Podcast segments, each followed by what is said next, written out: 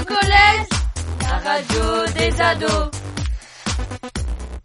Bonjour, c'est Enzo. Morgane et Jennifer. Nous avons choisi de vous parler de la télé-réalité. Le mot télé-réalité est entré dans le dictionnaire en 2004. Il s'agit d'une émission télévisée où est filmée la vie quotidienne de personnes sélectionnées. En France, la première émission de télé-réalité est Love Story en 2001 sur M6. Elle s'inspire de Big Brother, qui fait son apparition aux Pays-Bas en 1999. L'émission dure trois mois. Un groupe de personnes doit vivre dans une maison. Ils sont isolés de l'extérieur et filmés continuellement. Les candidats sont en compétition pour gagner de l'argent, mais chaque semaine, certains d'entre eux sont soumis au vote du public pour être exclus du jeu. En France, le générique annonce le principe de l'émission. 11 célibataires coupés du monde filmé dans un loft de 225 mètres carrés. 24 heures sur 24 par 26 caméras et 50 micros. Dans 9 semaines, ils ne seront plus que deux.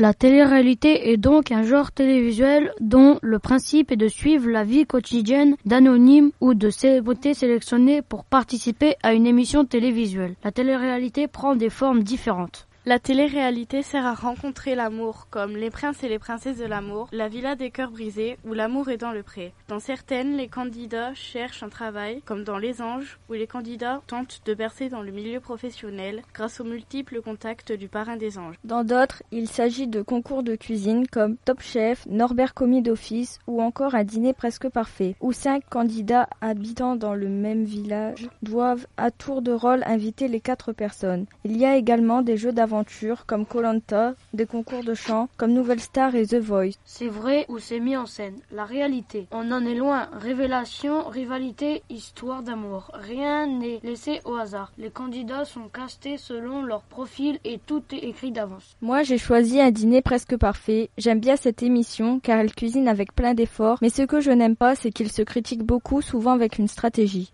Moi j'ai choisi Les Princes et les Princesses de l'amour. J'aime bien cette émission car il y a des personnes marrantes et intéressées pour rencontrer l'amour. Mais ce que je n'aime pas, c'est les personnes qui critiquent d'autres personnes derrière leur dos. J'aime Colanta car c'est une émission d'aventure et de compétition. Ce que je n'aime pas dans Colanta, c'est les disputes dans les équipes et entre les compétiteurs et quand les participants partent de l'aventure.